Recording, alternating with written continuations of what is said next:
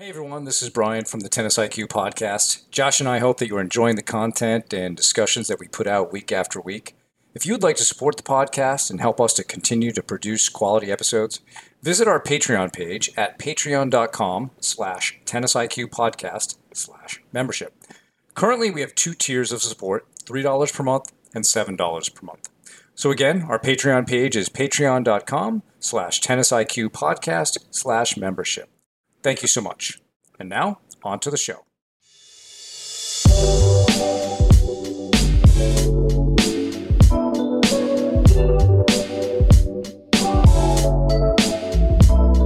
Hello and welcome to the Tennis IQ podcast. I'm Brian Lomax.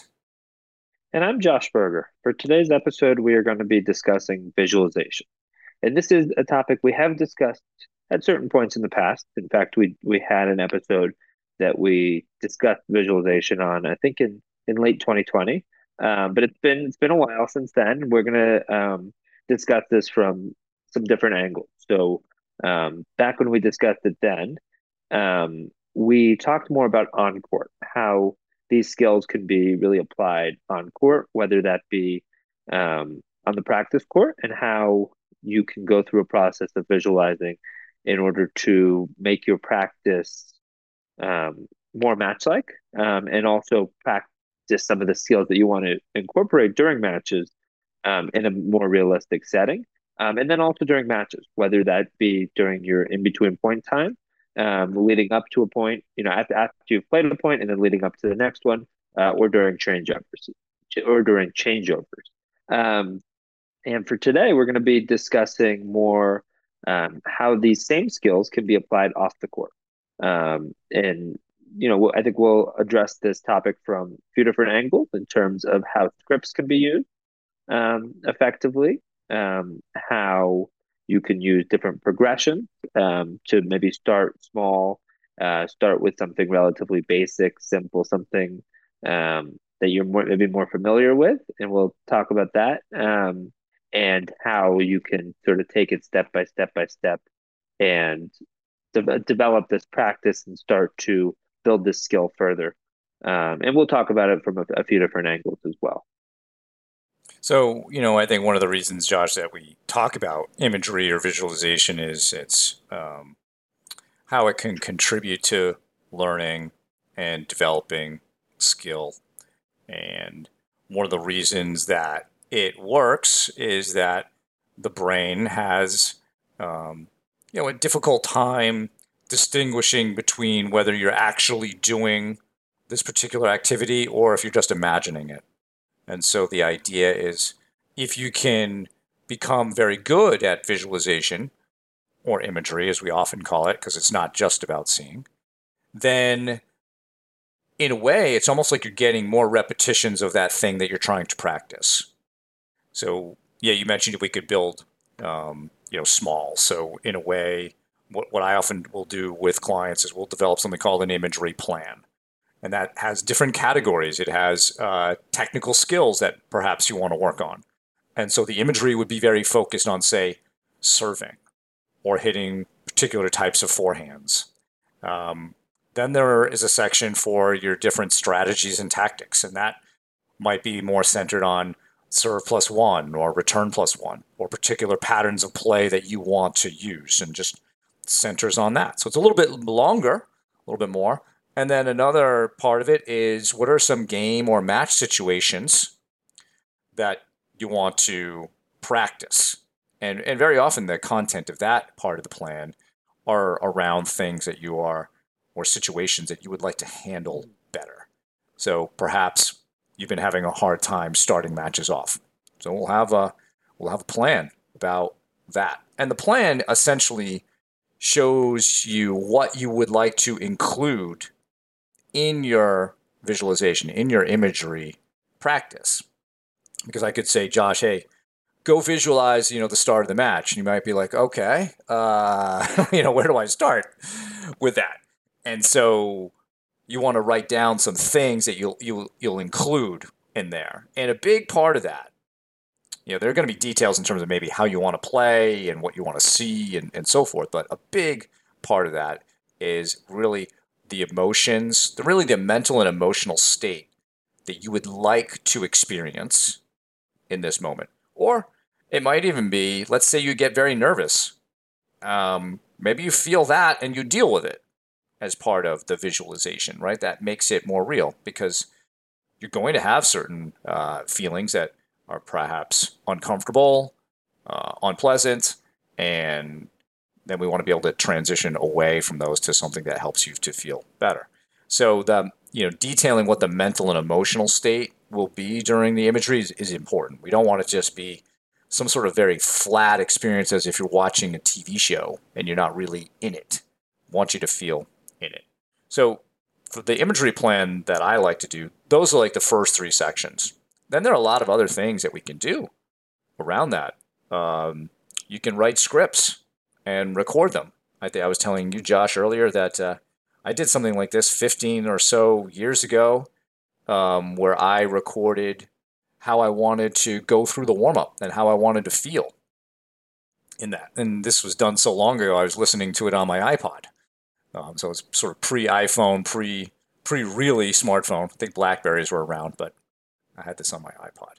Um, so you can do that and and simply listen to it or read it. Um, and the nice thing about scripts, it takes a little bit more work, for sure, to write that out um, because it can be you know several pages. And the script that I did after I recorded it was about five and a half or six minutes long. You know, it's a decent amount of writing that goes into that. Um, but once you do it and you record it, you can even put some music in the background. You have it, and you can use that that all the time. So I think there's a lot of stuff that we can we can do, um, you know, with respect to this, and um, you know, I think getting started with imagery is one of the the uh, most important parts. Is you know what goes into it. So Josh, like when you're working on this with with athletes, how do you highlight sort of the component parts of imagery or visualization skills and help them develop that? Yeah, so I think the the senses are definitely, um, to me, a, a, good starting point um, in terms of how do we make this feel realistic, um, and then also starting to think about the emotion um, in terms of how you want to be feeling, how you anticipate yourself. Maybe maybe you you're we're talking about the start of a match, and you anticipate or you expect, hey, I, I'm probably going to feel nervous or anxious or um, some performance anxiety going into a match. Okay, so we're starting to think about what are those um, emotions, and then how can we, you know, what what are the what are some of the ideal emotions? What does that ideal state look like? Um, and actually, I think part of it is um, is the word itself, right? Visualization, right? When you when you hear the word visualization, what do you think of? You think about the visual component. Um, and Brian, you mentioned the word imagery, and you know you can even use the word mental rehearsal as a way to um, you know think about really what we're trying to do here, which is trying to rehearse um, our experience or rehearse what what we're trying, you know, what we intend to happen. We'll talk about that because it's not all just what we want to happen. There there are other pieces involved too but we're trying to rehearse our experience. Um, and you know, in, in order to do that, we it's not just what we're seeing. It's okay. What what sorts of sounds might I be hearing? Right? Am I hearing, um, you know, the, the ball on the court? Am I hearing um, the the the sneakers on the ground? Am I hearing maybe the crowd? Um, am I hearing the people on the court next to me? Um, you know, what am I hearing? And then we start to think about sort of sense by sense what that could look like in, in different situations. Um, some of the senses being a little bit harder than others, like particularly smell and taste they are generally a little tougher. Maybe there's um, the smell of the indoor tennis facility or of the park or whatever it is, uh, you know, a cool fall day, whatever the situation is.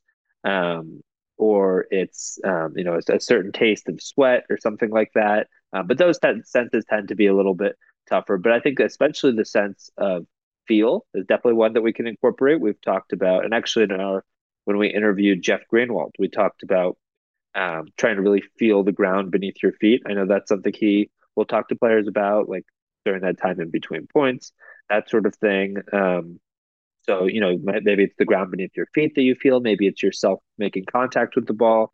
maybe it's the grip in your hand, um, maybe it's your towel, right? So if we're talking about visualizing the in between point routine, which is something that I'll I'll often talk about with players, um, can we visualize and can we try to feel different components of it? Can we feel ourselves taking a breath and really notice what that feels like?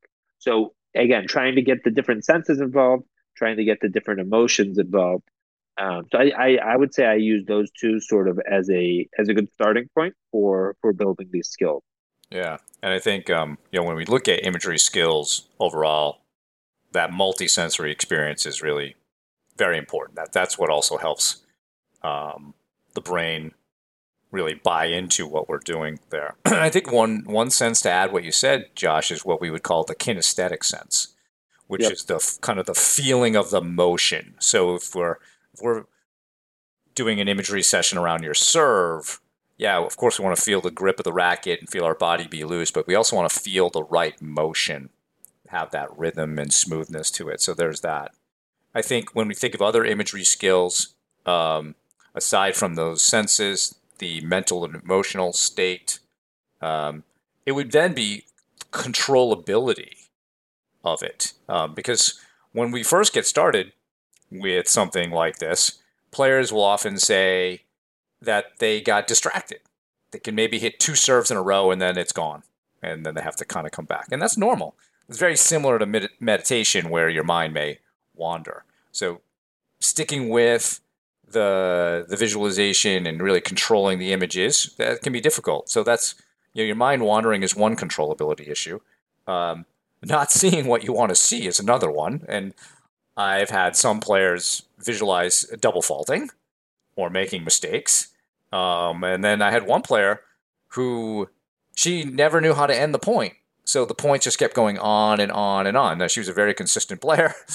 um, she didn't really know how to end it and so she hadn't put that into her plan. So the point never never ended. I think she would just end up stopping. So there are different controllability issues as part of it. So, Josh, what do you think about doing um, a quick exercise to just highlight how to do this? Um, and so, if you're watching uh, the video, I have a tennis ball here. Um, if you're uh, not, I'll just walk you through kind of from an audio perspective what we do.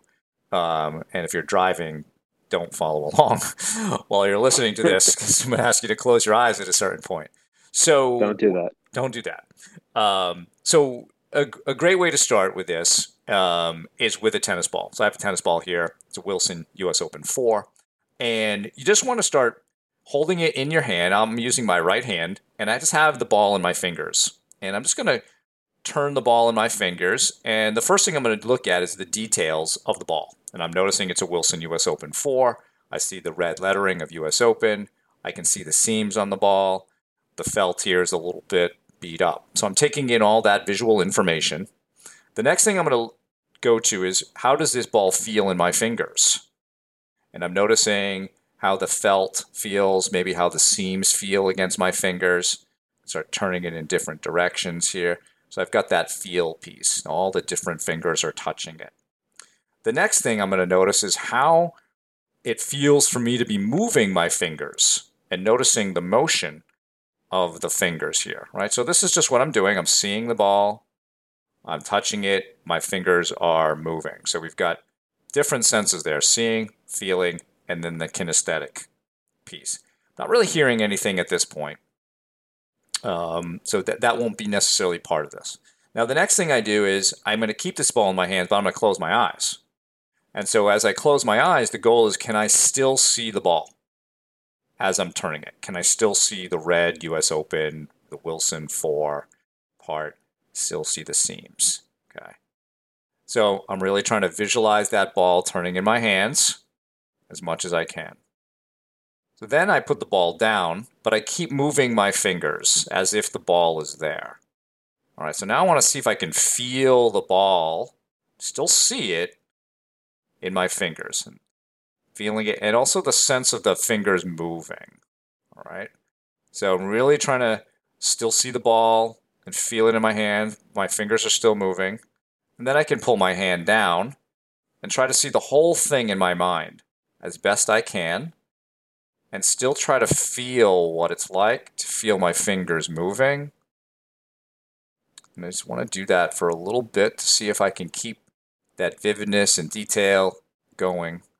See that ball in three dimensions, see the colors of it, and so forth. So it's a really good way just to get started with trying to visualize something simple. Um, we also talked about, you know, if you want to bring in smell and taste, you could do this with a couple of gummies. It's the exact same thing, but at one point, just eat the gummy and notice the taste and see if you can bring that in, or you may even smell the gummy and then have a second gummy so you can keep working on that. Um, if you want to introduce more sounds while you're doing this, play some music in the background and then turn it off and see um, what you can hear. When I do this with players, Josh, the skill I think that most players need to work on is the hearing part. Um, and so, a way to improve that is to begin to use yourself as a recorder. So, the next time you go play, bring more awareness to the sounds of the court and start to, in a way, mentally record what does it sound like to he- your feet on the court? Maybe the squeaking. Yep. How about, or the ball coming off your strings, or the ball coming off your opponent's strings, or maybe whether you grunt or breathe, and you start to just record this, it becomes much easier the next time to bring it in to to what you're doing. So anything that you feel like you need some help with, just the next time you play, use yourself as a recorder. Just become bring more attention and awareness to that part of the skill, and then you'll be able to uh, put that into your imagery session more easily. Yeah, I like that idea of you know sort of using yourself as a recorder. That's something I haven't incorporated, and I think it's it's good because that that sense of sound. Yes, you can picture, you know that that sound of yourself making contact with the ball, or maybe your the shoes against the ground. But maybe there's other sounds. Maybe there's birds chirp. Maybe you're playing outside and there's birds chirping, or maybe there's other sorts of things. So I like that suggestion to spend that time when you're on the court and try to really notice try to really be aware of what are those sounds that you're hearing because I, I agree that that can be a harder one to incorporate. I think the visual sense is definitely first in terms of what people um, tend to remember, tend to pick up on, tend to be able to replicate. Um, and yeah, I guess I would, and and I yeah, and I think also for um, that exercise in terms of you know the the tennis ball exercise in terms of visualizing that, I think that that's great because you know if you're listening to this podcast, I think there's a pretty good chance you have a tennis ball somewhere at home, so you can you can do that yourself, and I think it's also a great starting point because I think it's it doesn't require a lot. It doesn't require you to already have the skill built at a high level. And I, again, we we I, I, I want people to notice we keep using that word skill because that's really what this is. It's really a a skill that we're building here. It's you know I think I, I you know I've talked to athletes and they'll they'll tell me oh their their coach told them to visualize. Their their coach mentioned to you know to, to visualize themselves being successful. It's like okay, well that's that's great. I'm, I'm glad that that that their coaches are thinking that way. But first, we want to do more than just visualizing success. We want to be, you know, more specific. We doesn't want we want we don't want it to always just be positive in that way, but um, you know, trying to really think, okay, how do we do this? And um, I think coming up with a step by step system, like a progression in tennis, where if you're trying to work on, let's say, your volley, you're not going to start by um, you know, trying to hit really tough volleys from beyond the service line or trying to hit a swinging volley or, or anything of that level, you're going to start probably very close to the net and keep it simple for that step one of a pro- progression. And I think it's, you know, as you start to master that skill, you are able to do more and more. You're able to build on it. You're able to take it to the next level. And I think it's the, the same exact thing with visualization. So being able to start to start in a relatively simple way um, and, and have that be very accessible and then be able to add to it um, and do you know do other things and, and you, you mentioned scripts brian and I, I, that's definitely a, an area that I find uh, can be very helpful with people, and we can talk about how we do that. How long does it have to be um, in order to to really benefit from it? What are even the logistics behind it? Um, but I, I, love that exercise as a as a really good starting point. Yeah, and I think um, it just gives you some easy experience, Josh. And like you said, it's it's a progression of skills to work on. Um, I think some other success factors. There's been some research done on visualization over the years, and there's been a shift in thinking about how to do this um, in terms of what's really effective. So, for example, in the 70s and 80s, 90s, um, it was thought that we always wanted you to be in more of a, a relaxed state.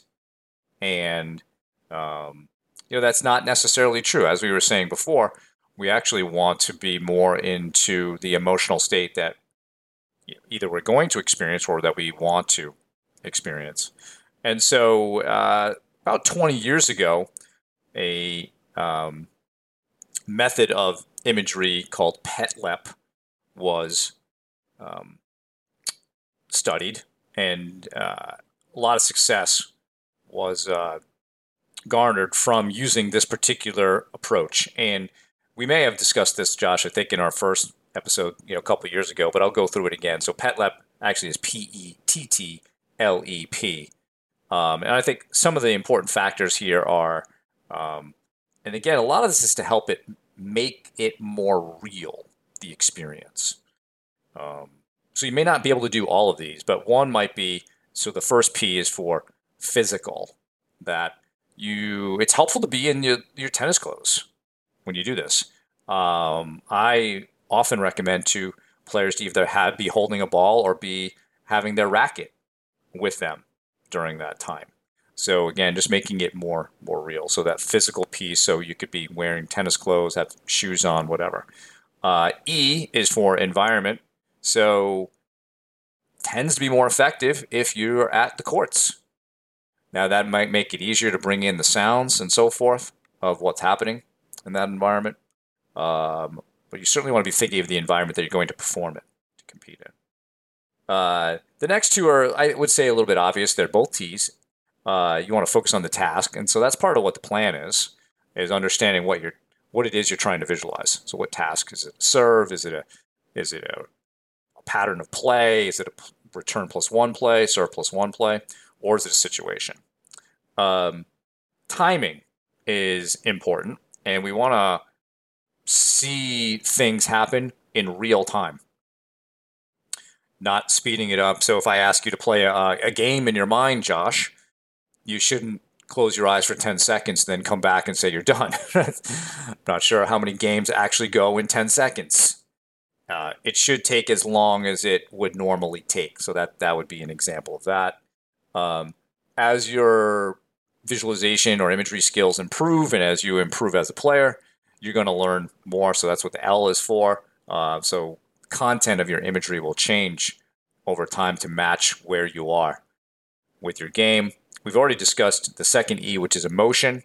So it doesn't necessarily have to be relaxed and calm unless that's exactly what you want.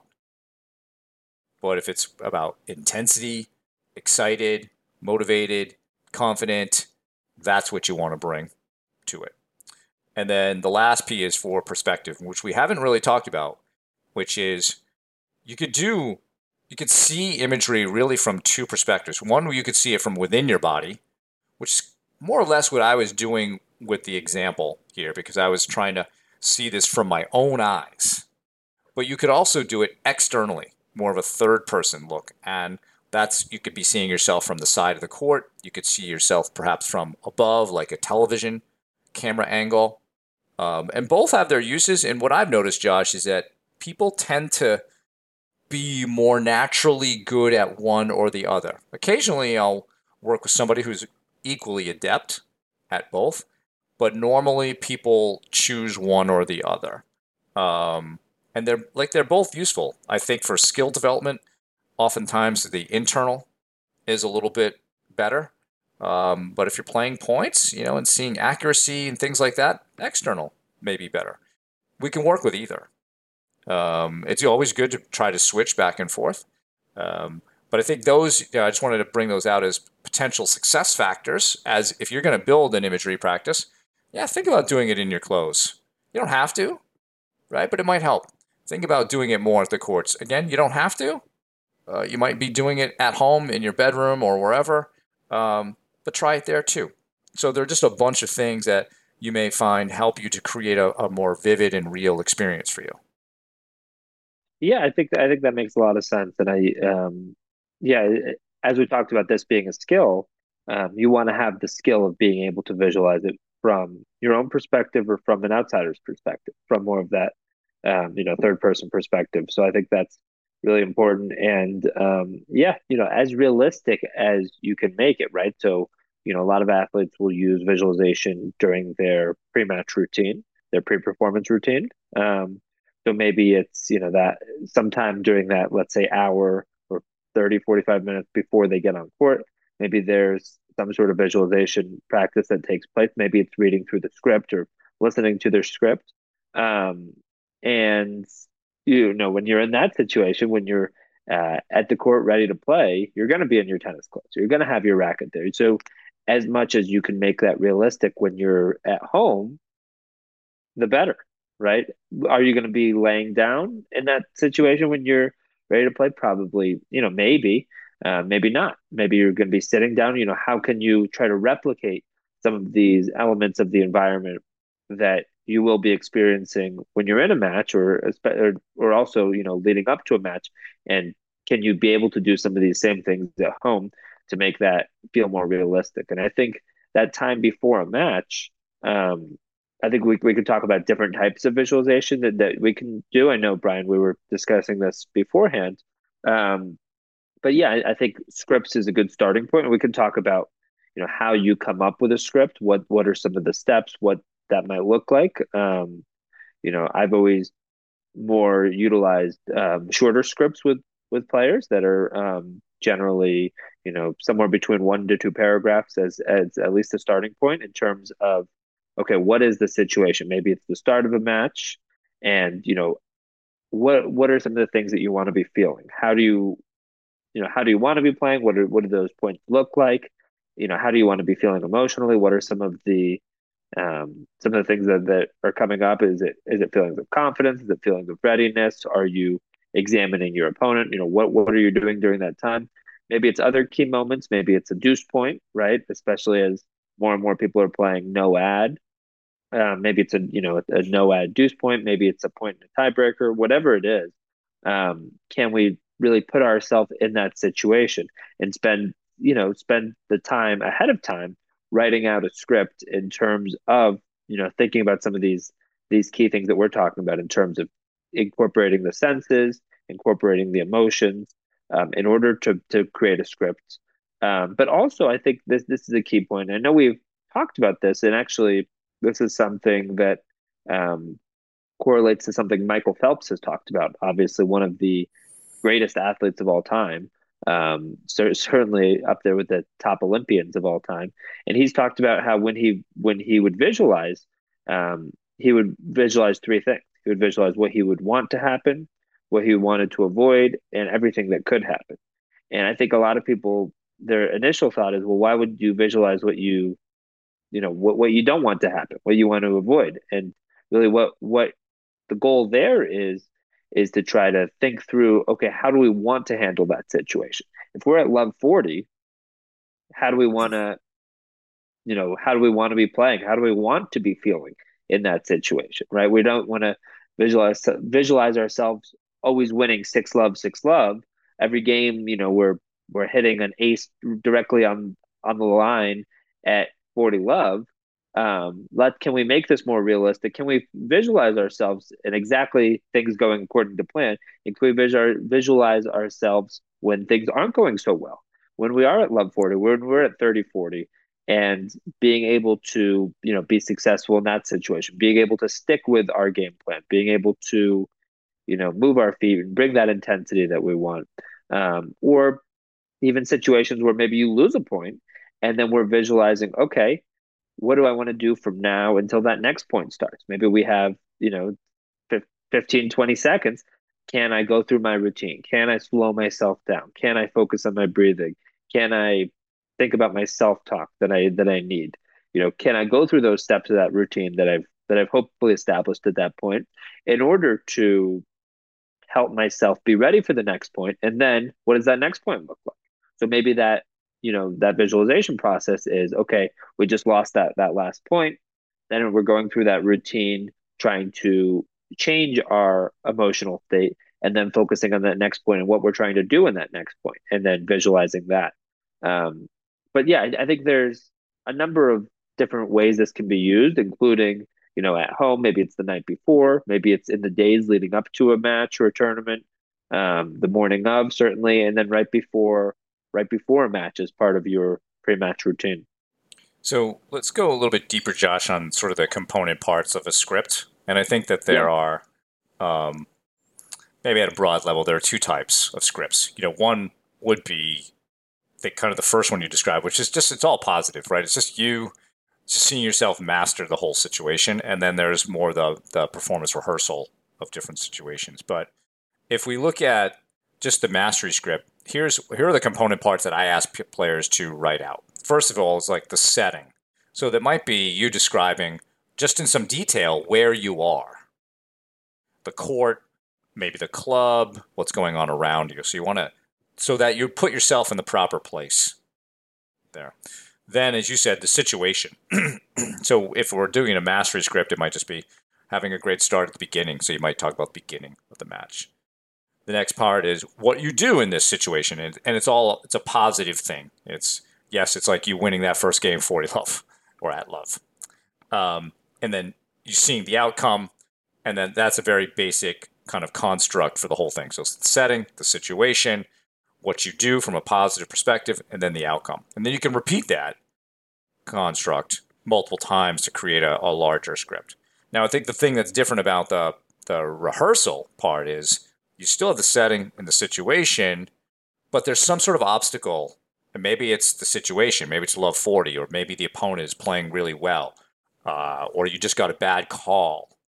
Uh, some motorcycles just drove by in the background and you've been distracted. So there's an obstacle there. And then the next part is what's the intervention? What are you doing to help you get through that? And it might be taking some extra time, taking a breath, um, whatever that is, um, something that helps you shift yourself into what you want to do. So then it's more about what you do in the situation. That's the next part. Again, a positive thing. And then the outcome that you hope to obtain. And so the, the, the component parts of this one are setting, situation, what you do in the situation, the obstacle, your intervention, what you do to deal with the obstacle, and then the outcome. And it just gives you that that way with this kind of construct, you can more easily write out what your script is. Um, you know, could you blend some of this together? Yeah, of course you could, but at least it gives you something to think about as you're working through those things. Um, and even if you don't do this as a script, it's just a great way to, even if you're doing it sort of the other way, more bullet points, great way to have you think through how you want to handle uh, different situations. I know we've mentioned this before, but this is really how Novak Djokovic uses visualization. He sees himself in different circumstances in matches, and then he sees himself uh, getting through those successfully. And there are many difficult moments that we all face out there, and the more that we can be prepared, then our emotions will be in a better place. It won't be that we are shocked or surprised. It's like, hmm, I prepared for this. I knew something like this could happen. Therefore, I'm just going to approach this from the way that I want to. Um, and it's not a big deal. I, I'm ready for this. And so, this type of rehearsal can really help you, in a way, normalize some of these difficult situations that occur because, quite frankly, they, they are normal. Uh, they're not desirable, very often, but they they do happen, and we don't want to approach it as if I can't believe this is happening and I don't know what to do. We want to approach it through the use of scripts or, or just our imagery plan of I knew this could happen and I know what to do and I have practiced my response to this mentally. I know what to do in this situation. I know what it feels like, uh, both emotionally and mentally. I know what it feels like from my body's perspective in a kinesthetic sense. Um, and so just using this framework, I think, can really help us deal with those situations. Um, or it could even be more aspirational, Josh. Like some years ago, I used something like this to help me get through a barrier where I would get attackable balls in the court, but I wouldn't go for it.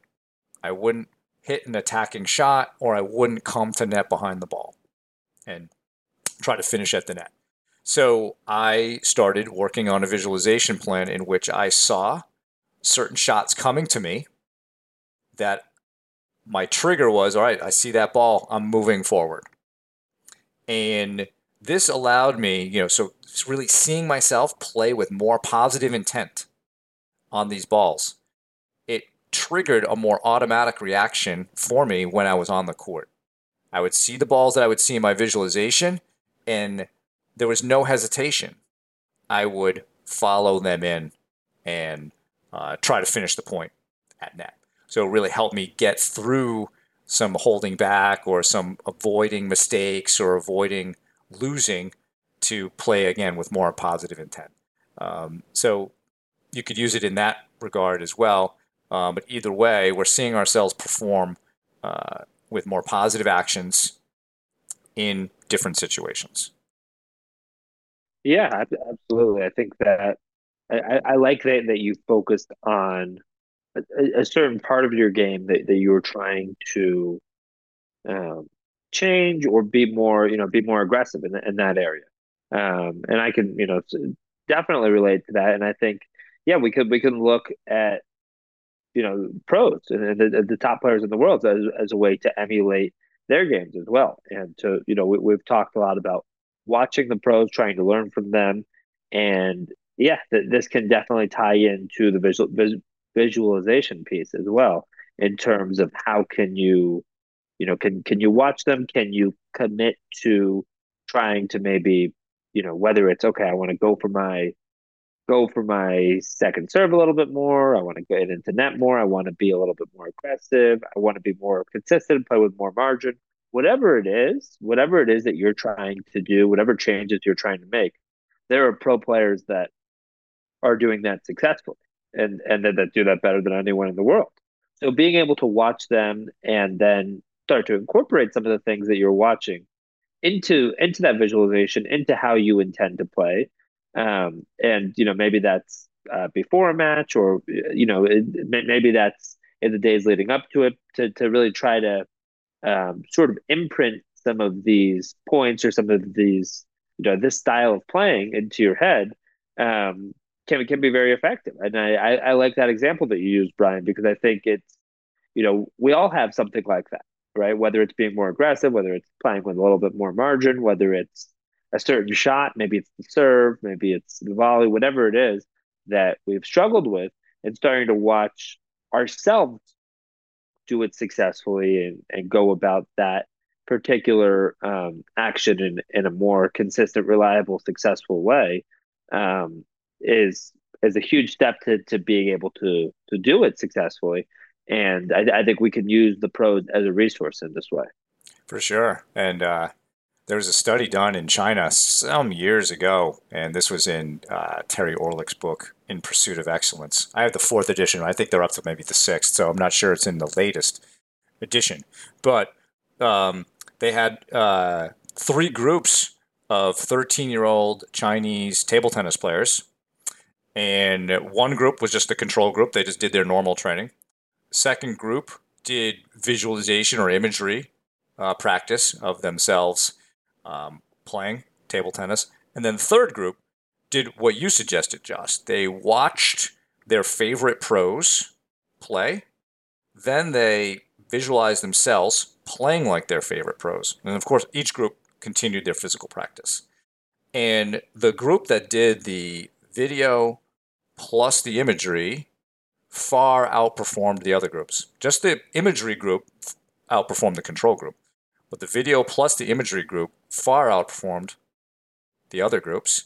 And actually, two uh, national champions later on came from that group, that group of 13 year olds. Um, and this study has been replicated across other populations to show that when we combine watching video with imagining or imaging what we just saw or seeing ourselves do it um, as being um, a way to improve your skills in learning over just visualization on its own or just physical practice that's been replicated multiple times. Now, of course, these are things that, again, let's be clear about the science. Yeah, these are not um, definitive. Everyone will have that same experience, right? But in general, that's how it works. Um, because you know we're all different. I don't want to make any guarantees on that because sometimes we get a little too excited about applying science to human behavior. It doesn't always work that way. But um, as a general rule of thumb, if you can watch some video of your favorite players doing things you want to do, as you said, Josh, and then visualize yourself doing those things. And imprint is a great word. You're you're imprinting like a blueprint on your mind, um, and then you follow that, and then you also continue your practice. Can really have a lot of benefit. Now, in a lot of these studies in which they've used video visualization and physical practice, the group that does the video and visualization has practiced physically less time than the other groups, but still improves more. So that's interesting. That could we spend a little bit more time doing some of the upfront video and visualization work so that we don't necessarily get exhausted? You know, for coaches, maybe you have a team that's tired. Perhaps you don't need to push them as much on the court. I know we always put so much value on court time and hitting more and more balls.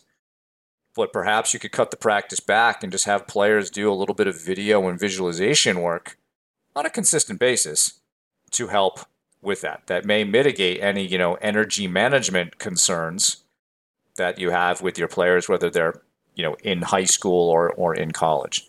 So a lot to think about there. And certainly with YouTube these days, video of great players is easily found. Um, you can find highlights just about any single player that you so desire that you want to play like. So um, that's another another way to use this in part of your off court training. Definitely, definitely. I think yeah, as you said, trying to build this skill, trying to start doing it consistently, making it a part of your routine is a huge step in you know in, in, in making the skills that, that you're trying to work on and uh, you know whether it's a particular shot whether it's a particular situation you know, we talked about a deuce point or a tiebreaker or the beginning of a match or whatever it is, um, to, to try to start improving on these areas, right? I think, um, as you mentioned, Brian, the, the mind doesn't necessarily can't tell the difference between something that is visualized and something that is an actual experience that you've had. So I think this is a, a tool that, you know, probably most, um, you know, d- depending on somebody's level, you know, whether it's let's say the USTA adult level or the college level or the junior level. Um, there's a, I think there's a high likelihood that many of your peers probably aren't using this skill. So I think this is a way to um, to to do something that maybe other people aren't, you know, practicing this particular skill, and it's a way to really help imprint um, a lot of the things that you're working on, um, improving and, and trying to get to that next level and trying to um, yeah, com- complete a certain action better and better uh, going forward. And I think when we talk about imprinting, another perhaps this maybe we can finish up on this one, Josh, but it's really the the the idea of developing personal highlight videos, and um, that's something I really encourage players to do after a performance. Is create a highlight video in their minds of what they just did um, so that we begin to reinforce the positive aspects of their performance. But I would say overall, even if as part of your pre match, you should have your own video highlight um, in your mind that you can go through before all matches. So that way you can be seeing yourself playing at your best, feeling at your best. Um, and again, that's just going to imprint more positive images onto your mind to help you go out onto the court to play with more positive intent. It's very natural for players to walk onto the court thinking about what they don't want to do. And I'm sure you've heard that all the time is you'll ask a player, "Okay, tell me what you're thinking about for this match." Well, I don't want to do this. I don't want to be, you know, I don't want to make mistakes. You know, I don't want to lose focus. And they're extremely good about talking about what they don't want. Um, this is a way to change that and to see more of what you do want to do and then rehearse that. Um, so you can see it through your, your video highlight package from past matches or after a match. Let's imprint some really positive images of what you did well today. Even if it's just from a fighting effort perspective, moving around, being active, being professional, bouncing up and down between points. It could be as simple as that, or it could be also seeing yourself hit great shots, playing great points, etc. Um, so that that idea of you creating, almost like you work for ESPN or Eurosport or TSN or whatever, um, and you're making a, a, a highlight package of you. What what points would you pick? which ones would go in there? What matches would you pick if you were doing a highlight video of your career? Um, and just think of yourself as a producer. And you've got all these memories to choose from. Put that together. Maybe even put some music to that, or have it behind you when you're when you're thinking about that. Can be really powerful stuff to use these these personal highlight video packages. I, yeah, I, I think that's great, and I think especially right before a match, using something like that can be can be really powerful. And I think uh, you know, as you continue to build that skill of visualization, um, it's it's easier to really put yourself in that situation, right? It's you know, if if you haven't spent the time really um, practicing it and building that skill, I think it's it's harder to make it really feel realistic, to really make it feel like, hey, I'm I'm there, I'm I'm in this situation, I'm hitting these these shots that I'm that are going through my head. Um, but I, I think yeah, I, I love that that suggestion of you know visualizing your highlight reel in terms of great matches you've played, great shots that you've hit, how you intend and how you want to be playing out there. I think is is something that that all players can really benefit from. Yeah. So of course, you know, Josh and I highly encourage everybody to begin to think about putting visualization or imagery more into your your mental skills practice. It's again not something that takes a ton of time to do. But like anything, the value in it is in the consistency with which you perform it. Um, so if you do visualization once a month, probably not as effective as if you do it as several times a week. Similar to meditation and really any other thing that we talk about with respect to the mental skills, they're not they're not time consuming, but with consistency and effort over a long period of time, you'll get a lot of benefit from that. So so that's our show for today on uh, visualization and imagery. Um, thank you for listening. For more on today's episode, please check out the show notes. If you have any feedback or questions for me and Josh, please email us at tennisiqpodcast at gmail.com. You can also use the Twitter hashtag tennisiq. Additionally, please subscribe to the show on your podcast platform of choice, including YouTube, so you can be notified of new episodes. You can also check us out on Instagram. If you'd like to support the podcast, please visit our Patreon page at patreon.com slash tennisiq slash membership. Thanks again, and we'll talk to you soon in our next episode.